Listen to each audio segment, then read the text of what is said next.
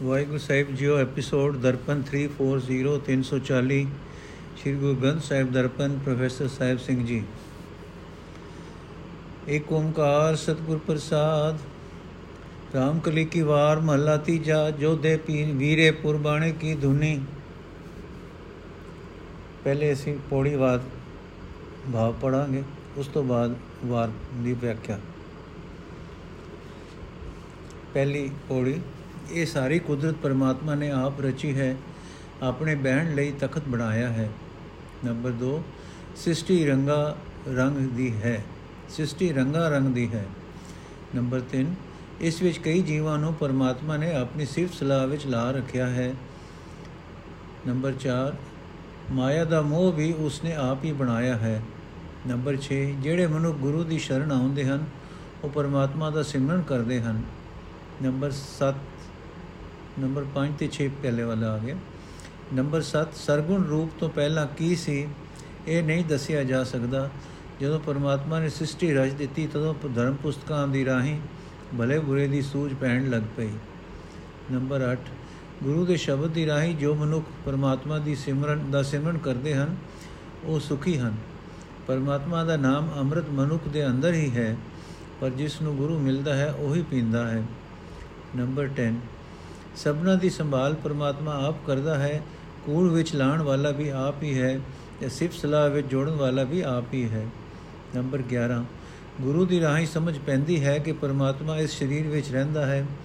ਇਹ ਸਰੀਰ ਉਸ ਦਾ ਮੰਦਰ ਹੈ। ਨੰਬਰ 12 ਸੋ ਗੁਰੂ ਦੇ ਹੁਕਮ ਵਿੱਚ ਤੁਰ ਕੇ ਇਸ ਘਰ ਵਿੱਚ ਹੀ ਉਸ ਨੂੰ ਲੱਭਣਾ ਚਾਹੀਦਾ ਹੈ। ਨੰਬਰ 13 ਉਂਝ ਤਾਂ ਪ੍ਰਭੂ ਹਰ ਇੱਕ ਸਰੀਰ ਵਿੱਚ ਹੈ, ਪਰ ਲੱਭਦਾ ਗੁਰੂ ਦੀ ਰਾਹ ਹੀ ਹੈ। ਜਿਹੜਾ ਮਨੁੱਖ ਗੁਰੂ ਦੀ ਸ਼ਰਨ ਵਿੱਚ ਆਇਆ, ਉਸ ਦਾ ਅਹੰਕਾਰ ਦੂਰ ਹੋ ਗਿਆ, ਉਸ ਦਾ ਹਿਰਦਾ ਖਿੜਿਆ ਰਹਿੰਦਾ ਹੈ। ਨੰਬਰ 14 ਪਰਮਾਤਮਾ ਸਭ ਦੇ ਅੰਦਰ ਹੈ, ਪਰ ਗੁਪਤ ਹੈ। ਗੁਰੂ ਦੀ ਰਾਹੀਂ ਹੁਣ ਗਾਵਿਆਂ ਪ੍ਰਗਟ, ਗੁਣ ਗਾਵਿਆਂ ਪ੍ਰਗਟਦਾ ਹੈ। ਨੰਬਰ 15 ਪ੍ਰਭੂ ਇਸ ਸਰੀਰ ਕਿਲੇ ਵਿੱਚ ਬੈਠਾ ਹੈ, ਪਰ ਮਾਇਆ ਦੇ ਕਰਤੇ, ਮਾਇਆ ਦੇ ਕਰੜੇ ਕਿਵਾੜ ਲੱਗੇ ਪਏ ਹਨ। ਜੋ ਗੁਰੂ ਦੇ ਸ਼ਬਦ ਦੀ ਰਾਹੀਂ ਖੁੱਲਦੇ ਹਨ। ਨੰਬਰ 16 ਅੰਦਰ ਬਾਹਰ ਸਭ ਥਾਂ ਪ੍ਰਮਾਤਮਾ ਆਪ ਹੀ ਹੈ। ਗੁਰੂ ਦੇ ਹੁਕਮ ਵਿੱਚ ਤੁਰਿਆ ਇਹ ਸਮਝ ਪੈਂਦੀ ਹੈ। ਨੰਬਰ 17 ਆਪਣੇ ਮਨ ਦੇ ਪਿੱਛੇ ਤੁਰਨ ਵਾਲਾ ਮਨੁੱਖ ਹਨੇਰੇ ਵਿੱਚ ਰਹਿੰਦਾ ਹੈ, ਪਰ ਗੁਰੂ ਦੇ ਦੱਸੇ ਰਾਹ ਉੱਤੇ ਤੁਰਨ ਵਾਲੇ ਮਨੁੱਖ ਨੂੰ ਆਤਮਿਕ ਜੀਵਨ ਦੀ ਸੂਝ ਪੈ ਜਾਂਦੀ ਹੈ, ਚਾਨਣ ਹੋ ਜਾਂਦਾ ਹੈ। ਨੰਬਰ 18 ਜਿਨ੍ਹਾਂ ਮਨੁੱਖਾਂ ਨੇ ਗੁਰੂ ਦੇ ਹੁਕਮ ਵਿੱਚ ਤੁਰ ਕੇ ਨਾਮ ਦਾ ਵਪਾਰ ਕੀਤਾ ਉਹਨਾਂ ਦੀ ਤ੍ਰਿਸ਼ਨਾ ਮੁੱਕ ਗਈ। ਨੰਬਰ 19 ਜਿਹੜੇ ਮਨੁੱਖ ਗੁਰੂ ਦੀ ਸ਼ਰਨ ਪੈ ਕੇ ਨਾਮ ਸਿਮਰਦੇ ਹਨ, ਉਹ ਪ੍ਰਭੂ ਦਾ ਰੂਪ ਹੀ ਹੋ ਜਾਂਦੇ ਹਨ। ਨੰਬਰ 20 ਹਰੀ ਨਾਮ ਹੀ ਸਦਾ ਨਾਲ ਨਿਭਣ ਵਾਲਾ ਧਨ ਹੈ, ਇਸ ਤੋਂ ਬਿਨਾ ਜੀਵਨ ਵਿਅਰਥ ਹੈ। ਨੰਬਰ 21 ਮੰਦਾ ਕਿਸ ਨੂੰ ਆਖੀਏ ਹਰ ਇੱਕ ਵਿੱਚ ਆਪ ਹੀ ਹੈ, ਗੁਰੂ ਦੀ ਵਾਹੀ ਆਪ ਹੀ ਭਗਤੀ ਵਿੱਚ ਜੋੜਦਾ ਹੈ। ਹੁਣ ਲੜੀਵਾਰ ਭਾਵ। 1 ਤੋਂ 7 ਇਹ ਰੰਗਾ ਰੰਗ ਦੀ ਸ੍ਰਿਸ਼ਟੀ ਪਰਮਾਤਮਾ ਨੇ ਆਪ ਬਣਾਈ ਹੈ। ਇਸ ਵਿੱਚ ਹਰ ਥਾਂ ਆਪ ਮੌਜੂਦ ਹੈ। ਮਾਇਆ ਕਰਨ ਵਾਲਾ ਵੀ ਆਪ ਹੀ ਹੈ। ਉਸ ਦਾ, ਉਸ ਦੀ ਰਜ਼ਾ ਅਨੁਸਾਰ ਹੀ ਕਈ ਜੀਵ ਮਾਇਆ ਦੇ ਮੋਹ ਵਿੱਚ ਫਸੇ ਰਹਿੰਦੇ ਹਨ। ਕਈ ਗੁਰੂ ਦੀ ਸ਼ਰਨ ਪੈ ਕੇ ਉਸ ਦਾ ਨਾਮ ਸਿਮਰਦੇ ਹਨ। ਇਹ ਕੋਈ ਜੀਵ ਨਹੀਂ ਦੱਸ ਸਕਦਾ ਕਿ ਇਸ ਜਗਤ ਰਚਨਾ ਤੋਂ ਪਹਿਲਾਂ ਕੀ ਸੀ। ਨੰਬਰ 8 ਤੋਂ 14 ਪਰਮਾਤਮਾ ਹਰ ਇੱਕ ਮਨੁੱਖ ਦੇ ਸਰੀਰ ਦੇ ਅੰਦਰ ਦੀ ਵਸਦਾ, ਅੰਦਰ ਹੀ ਵਸਦਾ ਹੈ, ਪਰ ਗੁਰੂ ਦੀ ਸ਼ਰਨ ਪਿਆ ਹੀ ਮਨੁੱਖ ਨੂੰ ਇਹ ਸਮਝ ਆਉਂਦੀ ਹੈ। ਗੁਰੂ ਦੇ ਦੱਸੇ ਰਾਹ ਉੱਤੇ ਤੁਰ ਕੇ ਮਨੁੱਖ ਪਰਮਾਤਮਾ ਦਾ ਨਾਮ ਸਿਮਰਦਾ ਹੈ। ਜੋ ਸਿਮਰਦਾ ਹੈ, ਉਸ ਦਾ ਮਨ ਸਦਾ ਖਿੜਿਆ ਰਹਿੰਦਾ ਹੈ। 15 ਤੋਂ 21 ਆਪਣੇ ਮਨ ਦੇ ਪਿੱਛੇ ਤੁਰਨ ਵਾਲੇ ਮਨੁੱਖ ਨੂੰ ਸਹੀ ਆਤਮਿਕ ਜੀਵਨ ਦੀ ਸੂਝ ਨਹੀਂ ਪੈਂਦੀ।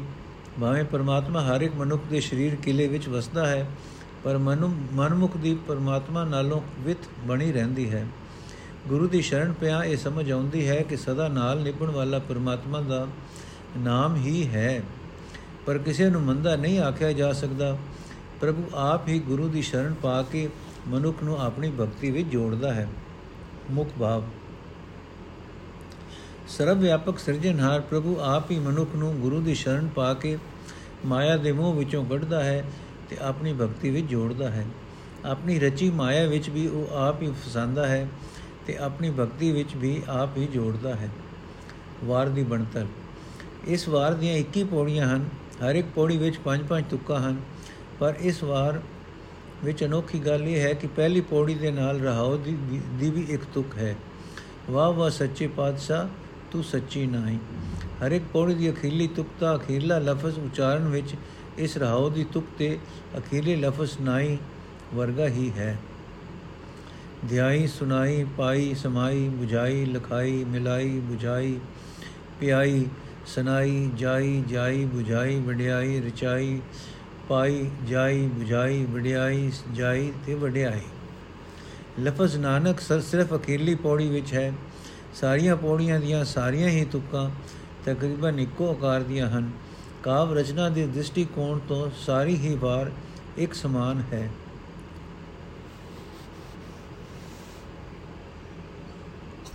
ਸ਼ਲੋਕਾਂ ਦਾ ਵੇਰਵਾ। ਸਾਰੇ ਸ਼ਲੋਕ 52 ਹਨ। ਪੌੜੀਆਂ ਦੀ ਕਾਵ ਬਣਤਰ ਤਾਂ ਬਜਵੀ ਇੱਕ ਸਮਾਨ ਹੈ, ਪਰ ਸ਼ਲੋਕਾਂ ਦੇ ਦਰਜ ਕਰਨ ਵਿੱਚ ਕੋਈ ਬਜਵਾ ਨਿਯਮ ਨਹੀਂ ਹੈ। ਪੌੜੀ ਨੰਬਰ ਪੌੜੀ ਨੰਬਰ 1 4 8 16 ਤੇ 19 ਦੇ ਨਾਲ ਤਿੰਨ ਤਿੰਨ ਸ਼ਲੋਕ ਹਨ। ਪੌੜੀ ਨੰਬਰ 12 ਦੇ ਨਾਲ 7 ਸ਼ਲੋਕ ਹਨ। ਬਾਕੀ 15 ਪੌੜੀਆਂ ਦੇ ਨਾਲ ਦੋ ਦੋ ਸ਼ਲੋਕ ਹਨ। ਗੁਰੂ ਅਮਰਦਾਸ ਜੀ ਦੇ 24 ਸ਼ਲੋਕ ਹਨ ਗੁਰੂ ਨਾਨਕ ਦੇਵ ਜੀ ਦੇ 19 ਸ਼ਲੋਕ। ਗੁਰੂ ਅੰਗਦ ਸਾਹਿਬ ਦੇ 7 ਸ਼ਲੋਕ ਅਤੇ ਭਗਤ ਕਬੀਰ ਜੀ ਦੇ 2 ਸ਼ਲੋਕ। ਟੋਟਲ ਜੋੜ ਜੋ ਹੋ ਗਿਆ 52 ਪੌੜੀ ਨੰਬਰ 8 ਦੇ ਨਾਲ ਦਿੱਤਾ ਹੋਇਆ ਪਹਿਲਾ ਸ਼ਲੋਕ ਸ਼ੇਖ ਫਰੀਦ ਜੀ ਦੇ ਸ਼ਲੋਕਾਂ ਵਿੱਚ ਵੀ ਹੈ। ਨੰਬਰ 52 ਤੋਂ ਉੱਥੇ ਇਹ ਸ਼ਲੋਕ ਫਰੀਦ ਜੀ ਦੇ ਸ਼ਲੋਕ ਨੇ ਨੰਬਰ 51 ਦੇ ਪਰਚਾਏ ਲਿਖਿਆ ਹੈ। ਫਰੀਦਾ ਰਤੀ ਰਤ ਨ ਨਿਕਲੇ, ਜੇ ਤਨ ਚੀਰੇ ਕੋਏ, ਜੇ ਤਨ ਰਤੇ ਰਬ ਸਿਓ ਜੋ ਤਨ ਰਤ ਰਤੇ ਰਬ ਸਿਓ ਤਿੰਨ ਤਨ ਰਤ ਨ ਹੋਏ ਮਹਲਾ ਤੀਜਾ। ਇਹ ਤਨ ਇਹ ਤਨ ਸਭੋ ਰਤ ਹੈ, ਰਤ ਬਿਨ ਤਨ ਨ ਹੋਏ। ਜੋ ਸਹਿ ਰਤੇ ਆਪਣੇ ਤਿਤ ਤਨ ਲੋਭ ਰਤ ਨ ਹੋਏ। ਭੈ ਪਈਏ ਤਨ ਖੀਣ ਹੋਏ, ਲੋਭ ਰਤ ਵਿੱਚੋਂ ਜਾਏ। ਜੋ ਬੈਸੰਤਰ ਧਾਤ ਸੁਧ ਹੋਏ। ਤਿਉ ਹਰ ਕਾ ਭਉ ਦੁਰਮਤ ਮਹਿਲ ਗਵਾਏ। ਨਾਨਕ ਤੇ ਜਨ ਸੋਹਣੇ, ਜੇ ਰਤੇ ਹਰ ਰੰਗ ਲਾਏ। ਕਬੀਰ ਜੀ ਦੇ ਸ਼ਲੋਕ। ਪੌੜੀ ਨੰਬਰ 2 ਦੇ ਨਾਲ ਪਹਿਲਾ ਸ਼ਲੋਕ ਕਬੀਰ ਜੀ ਦਾ ਹੈ। ਜੋ ਕਬੀਰ ਜੀ ਦੇ ਸ਼ਲੋਕਾਂ ਵਿੱਚ ਨੰਬਰ 65 ਤੇ ਇਉਂ ਹੈ, ਕਬੀਰ ਮਹਿੰਦੀ ਕਰ ਘਾਲਿਆ, ਪਿਸਾਏ ਪਿਸਾਏ ਤੈਸੇ ਬਾਤ ਨਾ ਪੁੱਛੀਏ ਕਬੂ ਨ ਲਾਈ ਪਾਏ। ਪਰ ਪੌੜੀ ਨੰਬਰ 2 ਦੇ ਨਾਲ ਰੱਤਾ ਕੋ ਫ਼ਰਕ ਨਾਲ ਇਉਂ ਲਿਖਿਆ ਹੋਇਆ ਹੈ ਕਮੀਰ ਮਹਿੰਦੀ ਕਰਕੇ ਘਾਲਿਆ, ਆਪ ਪਿਸਾਏ ਪਿਸਾਏ ਤੈਸੇ ਬਾਤ ਨ ਪੁੱਛਿਆ ਕਬੂ ਨ ਲਾਈ ਪਾਏ।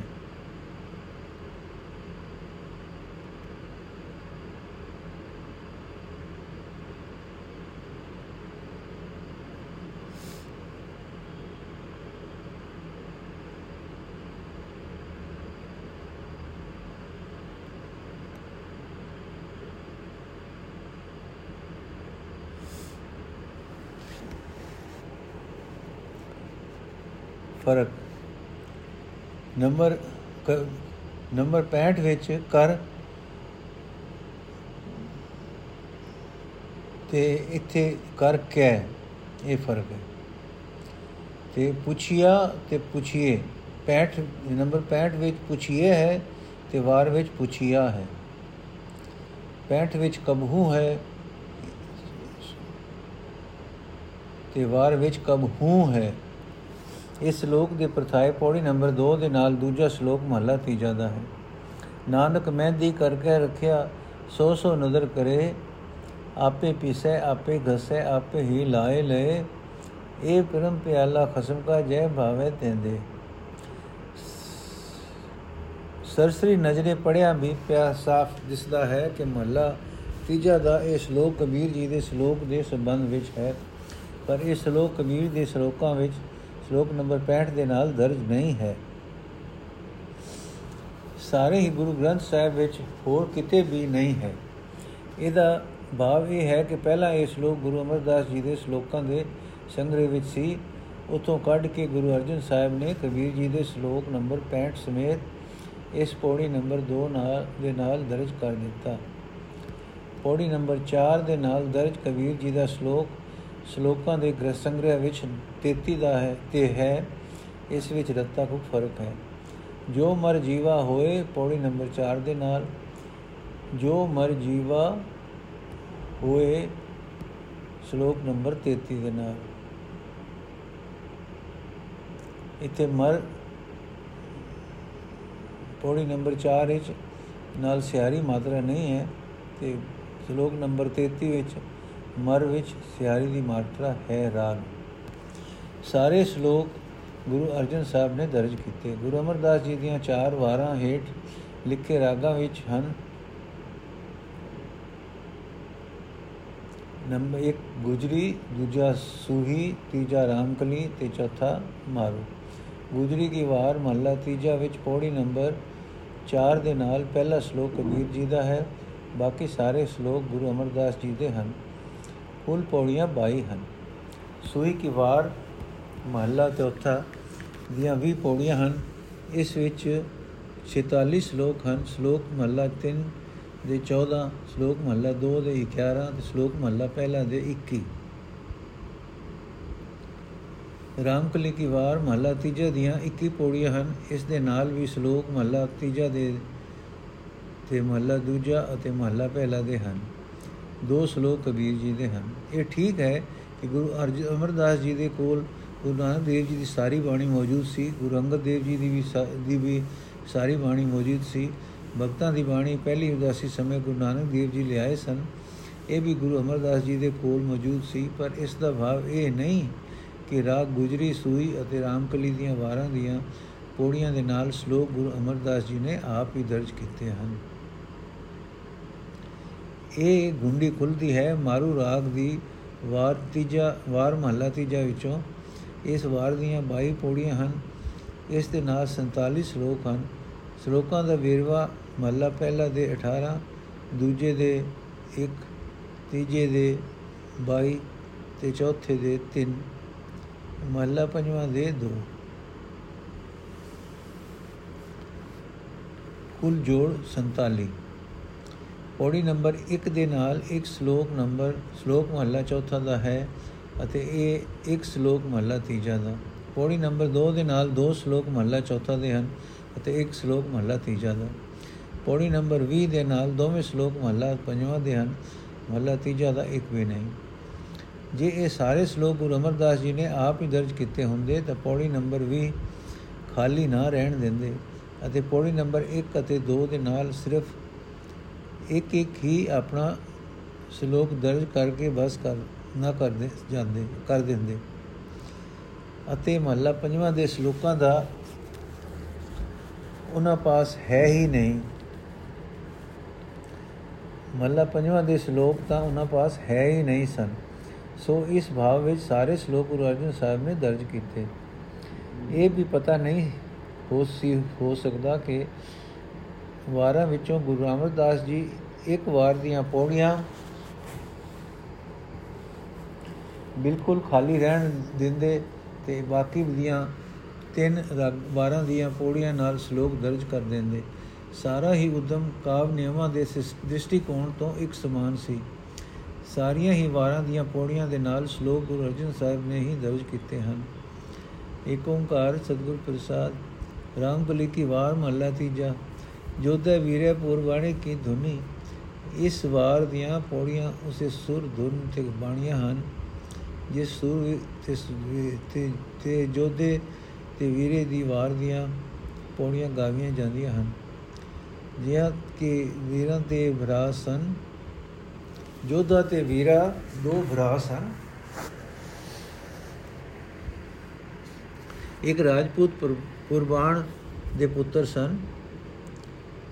ਜੰਗਲ ਵਿੱਚ ਰਹਿੰਦੇ ਸਨ, ਅਕਸਰ ਬਾਦਸ਼ਾਹ ਦੇ ਆਕੀ ਹੋਏ ਹੋਏ ਹੋਏ ਸਨ। ਅਕਬਰ ਨੇ ਇਹਨਾਂ ਤੇ ਚੜ੍ਹਾਈ ਕੀਤੀ। ਇਹ ਬੜੀ ਵੀਰਤਾ ਨਾਲ ਰਣ ਵਿੱਚ ਲੜ ਕੇ ਮਰੇ। ਡਾਡੀਆਂ ਨੇ ਇਹਨਾਂ ਦੀ ਸੂਰਮਤਾ ਦੀ ਵਾਰ ਬਣਾਈ। ਇਸ ਵਾਰ ਵਿੱਚੋਂ ਨਮੂਨੇ ਦੇ ਤੌਰ ਤੇ ਹੇਠ ਲਿਖੀ ਪੌੜੀ ਹੈ।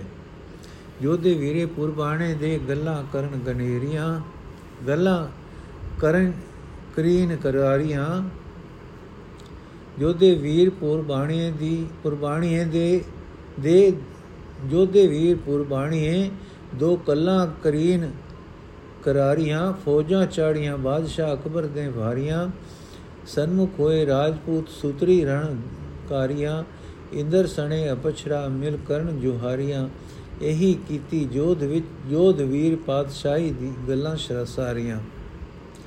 ਸ਼ਲੋਕ ਮਹਲਾ ਤੀਜਾ। ਹੁਣ ਅਸੀਂ ਵਾਰ ਸ਼ੁਰੂ ਕਰਨ ਲੱਗੇ ਹਾਂ ਸ਼ਲੋਕ ਮਹਲਾ ਤੀਜਾ ਸਤਗੁਰ ਸਹਿਜੇ ਦਾ ਖੇਤ ਹੈ ਜਿਸਨੂੰ ਲਾਏ ਭਾਉ ਨਾਉ ਬੀਜੈ ਨਾਉ ਉਗਵੈ ਨਾਮੇ ਰਹੇ ਸਮਾਏ ਹਉਮੈ ਇਹੋ ਬੀਜ ਹੈ ਸੈਸਾ ਗਿਆ ਮਿਲਾਏ ਨਾ ਕਿਛ ਬੀਜੈ ਨਾ ਉਗਵੈ ਜੋ ਬਖਸ਼ੇ ਸੋ ਖਾਏ ਅੰਬੇ ਸੇਤੀ ਅੰਬ ਰਲਿਆ ਬੋੜ ਨ ਨਿਕਲਿਆ ਜਾਏ ਨਾਨਕ ਗੁਰਮੁਖ ਚਲਤ ਹੈ, ਵੇਖੋ ਲੋਕ ਪਜਾ ਆਏ। ਲੋਕ ਕੇ ਵੇਖੇ, ਬਪੜਾ ਜਿਸਨੋ ਸੋ ਜੀ ਨਾਏ ਜਿਸ ਵਿਖਾਲੇ ਸੋ ਵਿਖੈ, ਜਿਸ ਜਿਸ ਦਇਆ, ਜਿਸ ਵਸਿਆ ਮਨ ਮਾਏ। ਅਰਥ, ਸਤਿਗੁਰੂ, ਅਡੋਲਤਾ ਤੇ ਸ਼ਾਂਤੀ ਦਾ ਖੇਤ ਹੈ। ਪ੍ਰਭੂ ਜਿਸ ਨੂੰ ਇੱਕ ਅਡੋਲਤਾ ਦੇ ਖੇਤ ਗੁਰੂ ਨਾਲ ਪਿਆਰ ਕਰ ਬਖਸ਼ਦਾ ਹੈ, ਉਸ ਦੀ ਉਸ, ਉਹ ਵੀ ਸਹਜੇ ਦਾ ਖੇਤ ਬਣ ਜਾਂਦਾ ਹੈ। ਤੇ ਉਹ ਉਸ ਖੇਤ ਵਿੱਚ ਪ੍ਰਭੂ ਦਾ ਨਾਮ ਬੀਜਦਾ ਹੈ। ਉੱਥੇ ਨਾਮ ਉਗਦਾ ਹੈ, ਉਹ ਮਨੁੱਖ ਨਾਮ ਵਿੱਚ ਹੀ ਟਿਕਿਆ ਰਹਿੰਦਾ ਹੈ। ਇਹ ਦੋ ਸਹਿਸ, ਇਹ ਜੋ ਸਹਸਿਆ ਦਾ ਮੂਲ ਹਉਮੈ ਹੈ, ਇਹ ਦੋ, ਜੋ ਸਹਸਿਆ ਦਾ ਮੂਲ ਹਉਮੈ ਹੈ, ਇਹ ਹਉਮੈ ਉਸ ਮਨਮੁਖ ਵਿੱਚ ਨਹੀਂ ਹੁੰਦੀ, ਜੋ ਇਸ ਇਸ ਤੋਂ ਪੈਦਾ ਹੋਣ ਵਾਲਾ ਸੈਸਾ ਉਸ ਮਨੁੱਖ ਦਾ ਦੂਰ ਹੋ ਜਾਂਦਾ ਤਾਂ ਨਾ ਕੋਈ ਬੀਜ ਮਿਲਦਾ ਨਾ ਉਥੇ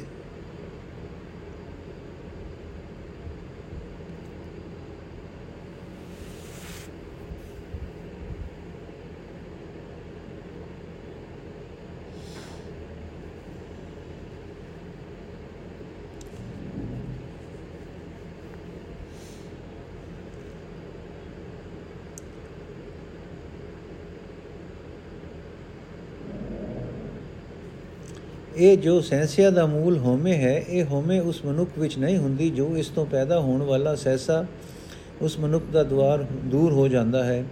ਨਾ ਉਹ ਕੋਈ ਐਸ, ਕੋਈ ਐਸਾ ਬੀਜ ਬੀਜਦਾ ਹੈ, ਨਾ ਉੱਥੇ ਸੈਸਾ ਉਗਦਾ ਹੈ। ਉਹ ਮਨੁੱਖ ਪ੍ਰਭੂ ਦੀ ਬਖਸ਼ਿਸ਼ ਦਾ ਫਲ ਖਾਂਦਾ ਹੈ। ਨਾਮ ਸਿਮਰਦਾ ਹੈ, ਨਾਮ ਵਿੱਚ ਲੀਨ ਰਹਿੰਦਾ ਹੈ। ਜਿਵੇਂ ਪਾਣੀ ਨਾਲ ਪਾਣੀ ਭਰਲ ਜਾਏ ਤਾਂ ਮੁੜ ਉਹ ਪਾਣੀ ਵਖ ਨਹੀਂ ਕੀਤਾ ਜਾ ਸਕਦਾ। ਇਸੇ ਤਰ੍ਹਾਂ ਇਹ ਨਾਨਕ, ਉਹ ਮਨੁੱਖ ਦੀ ਹਾਲਤ ਹੈ ਜੋ ਗੁਰੂ ਦੇ ਹੁਕਮ ਵਿੱਚ ਤੁਰਦਾ ਹੈ। ਇਹ ਲੋਕੋ, ਬੇਸ਼ੱਕ ਆ ਕੇ ਵੇਖ ਲਵੋ, ਪਰਖ ਲਵੋ। ਪਰ ਵਿਚਾਰਾ ਜਗਤ ਕੀ ਵੇਖੇ, ਇਸ ਨੂੰ ਤਾਂ ਇਹ ਪਰਖਣ ਦੀ ਸਮਝ ਹੀ ਨਹੀਂ ਹੈ। ਇਹ ਗੱਲ ਉਹੀ ਮਨੁੱਖ ਵੇਖ ਸਕਦਾ ਹੈ ਜਿਸ ਨੂੰ ਪ੍ਰਭੂ ਆਪ ਵੇਖਣ ਦੀ ਜਾਂਚ ਸਿਖਾਏ, ਜਿਸ ਦੇ ਮਨ ਵਿੱਚ ਪ੍ਰਭੂ ਆਪ ਆ ਵਸੇ। ਮਹੱਲਾ ਤੀਜਾ। ਮਨਮੁਖ ਦੁੱਖ ਕਾ ਖੇਤ ਹੈ, ਦੁਖ ਬੀਜੈ, ਦੁਖ ਖਾਏ। ਦੁਖ ਵਿੱਚ ਜਮੈ, ਦੁਖ ਮਰੇ, ਹਉਮੈ ਕਰਤ ਵਿਹਾਏ। ਆਵਣ ਜਾਣ ਨ ਸੁਝਈ ਅੰਦਾ ਅੰਧ ਕਮਾਏ। ਜੋ ਦੇਵੈ, ਤਿਨ ਤਿਸੈ ਨ ਲਜਾਣੇ ਜਿਤੇ ਕੋ ਲਪਟਾਏ। ਨਾਨਕ ਪੂਰਬ ਲਿਖਿਆ, ਕਮਾਵਣਾ ਅਵਰ ਨ ਕਰਨਾ ਜਾਏ।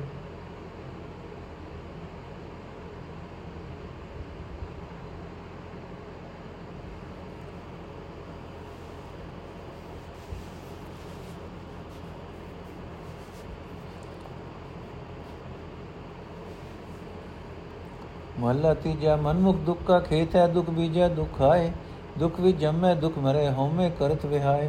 ਆਮਨ ਜਾਣ ਨ ਸੁਝਈ, ਅੰਧਾ ਅੰਧ ਕਮਾਏ। ਜੋ ਦੇਵੈ, ਤਿਸੇ ਨ ਜਾਣੇ, ਦਿੱਤੇ ਕੋ ਲਪਟਾਏ। ਨਾਨਕ ਪੁਰਬ ਲਿਖਿਆ ਕਮਾਵਣਾ ਅਵਰ ਨ ਕਰਨਾ ਜਾਏ। ਅਰਥ, ਜੋ ਮਨੁੱਖ ਆਪਣੇ ਮਨ ਦੇ ਪਿੱਛੇ ਤੁਰਦਾ ਹੈ, ਉਹ ਸਮਝੋ ਦੁੱਖਾਂ ਦੀ ਪਹਿਲੀ ਹੈ, ਜਿਸ ਵਿੱਚ ਉਹ ਮਨੁੱਖ ਬੀਜਦਾ, ਜੋ ਉਸ ਦੁੱਖ ਦੁੱਖ ਬੀਜਦਾ ਹੈ। ਜਿਸ ਵਿੱਚ ਉਹ ਦੁੱਖ ਬੀਜਦਾ ਹੈ ਤੇ ਦੁੱਖ ਹੀ ਫਲ ਕੱਢ ਕੇ ਖਾਂਦਾ ਹੈ। ਮਨਮੁਖ ਦੁੱਖ ਵਿੱਚ ਜੰਮਦਾ ਹੈ, ਦੁੱਖ ਵਿੱਚ ਮਰਦਾ ਹੈ। ਉਹਦੀ ਸਾਰੀ ਉਮਰ ਮੈਂ ਮੈਂ ਕਰਦਿਆਂ ਗੁਜ਼ਰਦੀ ਹੈ। ਉਸ ਨੂੰ ਇਹ ਸਮਝ ਨਹੀਂ ਆਉਂਦੀ ਕਿ ਮੈਂ ਜਨਮ ਮਰਨ ਦੀ ਗੇੜ ਵਿੱਚ ਪਿਆ ਹੋਇਆ ਹਾਂ। ਉਹ ਅੰਨਾ ਜਹਾਲਤ ਦਾ ਹੀ ਕੰਮ ਕਰੀ ਜਾਂਦਾ ਹੈ।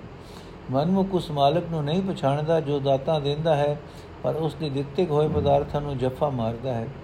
ਇਹ ਨਾਨਕ, ਮਨਮੁਖ ਕਦੋਂ ਕਰੇ ਵੀ ਕੀ? ਪਿਛਲੇ ਕੀਤੇ ਕਰਮਾਂ ਅਨੁਸਾਰ ਜੋ ਸੰਸਾਰਕ ਮਨ ਉੱਤੇ ਉਕਰਿਆ ਪਿਆ ਹੈ, ਜੋ ਸੰਸਕਾਰ ਮਨ ਉੱਤੇ ਉਕਰਿਆ ਪਿਆ ਹੈ, ਉਸ ਦੇ ਅਸਰ ਹੇਠ ਮਨੁੱਖ ਕਰਮ ਕਰੀ ਜਾਂਦਾ ਹੈ। ਉਹਨਾਂ ਸੰਸਕਾਰਾਂ ਤੋਂ ਲਾਂਭੇ ਹੋਰ ਕੁਝ ਨਹੀਂ ਕੀਤਾ ਜਾ ਸਕਦਾ। ਮਹੱਲਾ ਤੀਜਾ। ਸਤਗੁਰ ਮਿਲਿਆ ਸਦਾ ਸੁਖ ਜਿਸਨੂੰ ਆਪੇ ਮਿਲੇ ਸੋਏ। ਸੁਖ ਹੈ ਇਹ ਵਿਵੇਕ ਹੈ, ਅੰਤਰ ਨਿਰਮਲ ਹੋਏ। ਅਗਿਆਨ ਕਾ ਭ੍ਰਮ ਕਟਿਆ ਗਿਆਨ ਪ੍ਰਾਪਤ ਹੋਏ। ਨਾਨਕ ਕੇ ਕੋ ਨਗਰੀ ਆਇਆ ਜਾ ਦੇਖਾ ਤੈ ਸੋਏ। ਅਰਥ, ਜੇ ਸਤਗੁਰ ਮਿਲ ਪਏ ਤਾਂ ਸਦਾ ਲਈ ਦੁੱਖ ਸੁਖ ਹੋ ਜਾਂਦਾ ਹੈ, ਪਰ ਗੁਰੂ ਮਿਲਦਾ ਉਸ ਨੂੰ ਹੈ ਜਿਸ ਨੂੰ ਉਹ ਪ੍ਰਭੂ ਆਪ ਮਿਲਾਏ। ਫਿਰ ਉਸ ਸੁੱਖਾਂ ਦੀ ਪਛਾਣ ਹੈ, ਪਛਾਣ ਇਹ ਹੈ ਕਿ ਮਨੁੱਖ ਦਾ ਅੰਦਰਲਾ ਪਵਿੱਤਰ ਹੋ ਜਾਂਦਾ ਹੈ। ਆਤਮਿਕ ਜੀਵਨ ਵੱਲੋਂ ਬੇਸਮਝੀ ਵੀ ਦੂਰ ਹੋ ਦੂਰ ਹੋ ਜਾਂਦੀ ਹੈ। ਆਤਮਿਕ ਜੀਵਨ ਦੀ ਸੂਝ, ਹਾਸਲ ਸੂਝ ਹਾਸਲ ਹੋ ਜਾਂਦੀ ਹੈ। ਇਹ ਨਾਨਕ, ਹਰ ਥਾਂ ਉਹ ਪ੍ਰਭੂ ਹੀ ਦਿਸਦਾ ਹੈ, ਜਿੱਧਰ ਵੇਖੀਏ ਉਧਰ ਉਹੀ ਪ੍ਰਭੂ ਦਿਸਦਾ ਹੈ। ਕੋੜੀ ਸੱਚੇ ਤਖਤ ਰਚਾਇਆ, ਬੈਸਣ ਕੋ ਜਾਈ। ਸਭ ਕੁਛ ਆਪੇ ਆਪ ਹੈ, ਗੁਰ ਸ਼ਬਦ 부ਝਾਈ ਆਪੇ ਕੁਦਰਤ ਸਾਜੀਆਂ ਕਰ ਮਹਿਲ ਸਰਾਈ। ਚੋ ਚੰਦ ਦੂਰਜ ਚੰਦ ਸੂਰਜ ਦੋ ਚਾਨਣੇ ਪੂਰੀ ਬਣਤ ਬਣਾਈ। ਆਖੇ ਵੇਖੇ ਸੁਣੇ ਆਪ ਆਪੇ ਗੁਰ ਸ਼ਬਦ ਧਿਆਈ ਅਰਥ, ਸਦਾ ਕਠਿਨ ਸਦਾ ਕਾਇਮ ਰਹਿਣ ਵਾਲੇ ਪਰਮਾਤਮਾ ਨੇ ਇਹ ਜਗਤ ਰੂਪ ਤਖਤ ਆਪਣੇ ਬੈਠਣ ਲਈ ਥਾਂ ਬਣਾਇਆ ਹੈ। ਇਸ ਜਗਤ ਵਿੱਚ ਹਰ ਇੱਕ ਜੀ, ਚੀਜ਼ ਉਸ ਦਾ, ਉਸ ਪ੍ਰਭੂ ਦਾ ਆਪਣਾ ਹੀ ਸਰੂਪ ਹੈ। ਇਹ ਗੱਲ ਸਤਿਗੁਰ ਨੇ ਸ਼ਬਦ ਨੂੰ, ਨੇ ਸਤਿਗੁਰ ਦੇ ਸ਼ਬਦ ਨੇ ਦੱਸੀ ਹੈ। ਇਹ ਸਾਰੀ ਕੁਦਰਤ ਉਸਨੇ ਆਪ ਹੀ ਪੈਦਾ ਕੀਤੀ ਹੈ। ਕੁਦਰਤ ਦੇ ਸਾਰੇ ਰੁੱਖ ਵਿਖਮ ਆਦਿਕ ਮਾਨੋ ਰਹਿਣ ਵਾਲੀਆਂ, ਰਹਿਣ ਰਹਿਣ ਦੇ ਨਹੀਂ ਉਸ ਦੇ ਸਰਬ, ਉਸ ਉਸ ਨੇ ਮਹਿਲ ਮਾੜੀਆਂ ਬਣਾਏ ਹਨ। ਇਹਨਾਂ ਹੋਏ ਮਹਿਲ ਮਾੜੀਆਂ ਵਿੱਚ ਚੰਦ, ਸੂਰਜ ਦੇ ਸੂਰਜ ਦੋਵੇਂ ਮਨੋ